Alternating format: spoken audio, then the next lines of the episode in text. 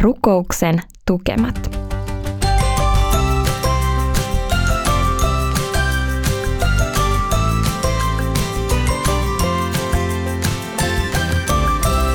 Donkkipodi.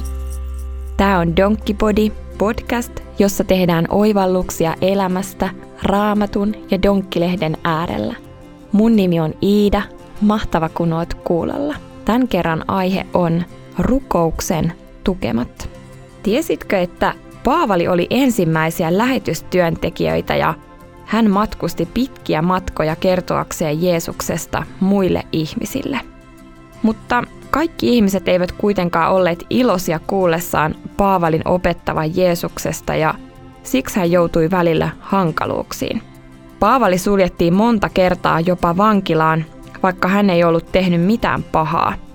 Paavali ei jäänyt yksin kuitenkaan vaikean, jännittävän ja jopa vaarallisen tehtävän kanssa. Hän pyysi, että muut kristityt rukoilisivat hänen puolestaan. Raamatussa Paavalin kirjeessä Efessolaisille luvussa 6 Paavali kirjoittaa näin. Tehkää tämä kaikki rukoillen ja anoen. Rukoilkaa joka hetki hengen antamin voimin. Pysykää valveilla ja rukoilkaa hellittämättä kaikkien pyhien puolesta. Rukoilkaa myös minun puolestani, että minulle annettaisiin oikeat sanat suuhun, kun ryhdyn puhumaan, ja että voisin rohkeasti julistaa evankeliumin salaisuutta.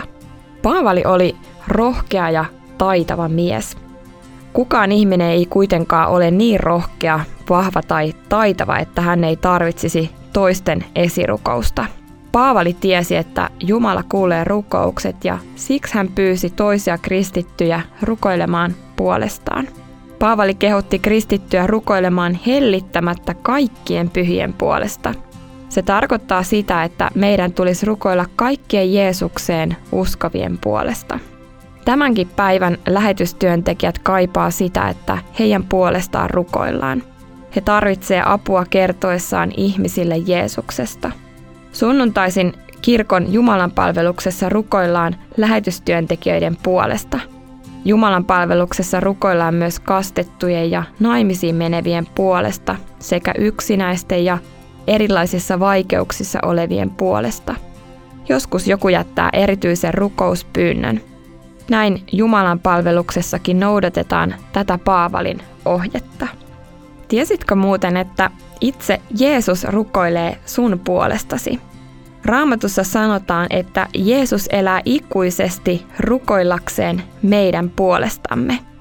Meillä ei siis ole mitään hätää. Rukoillaan.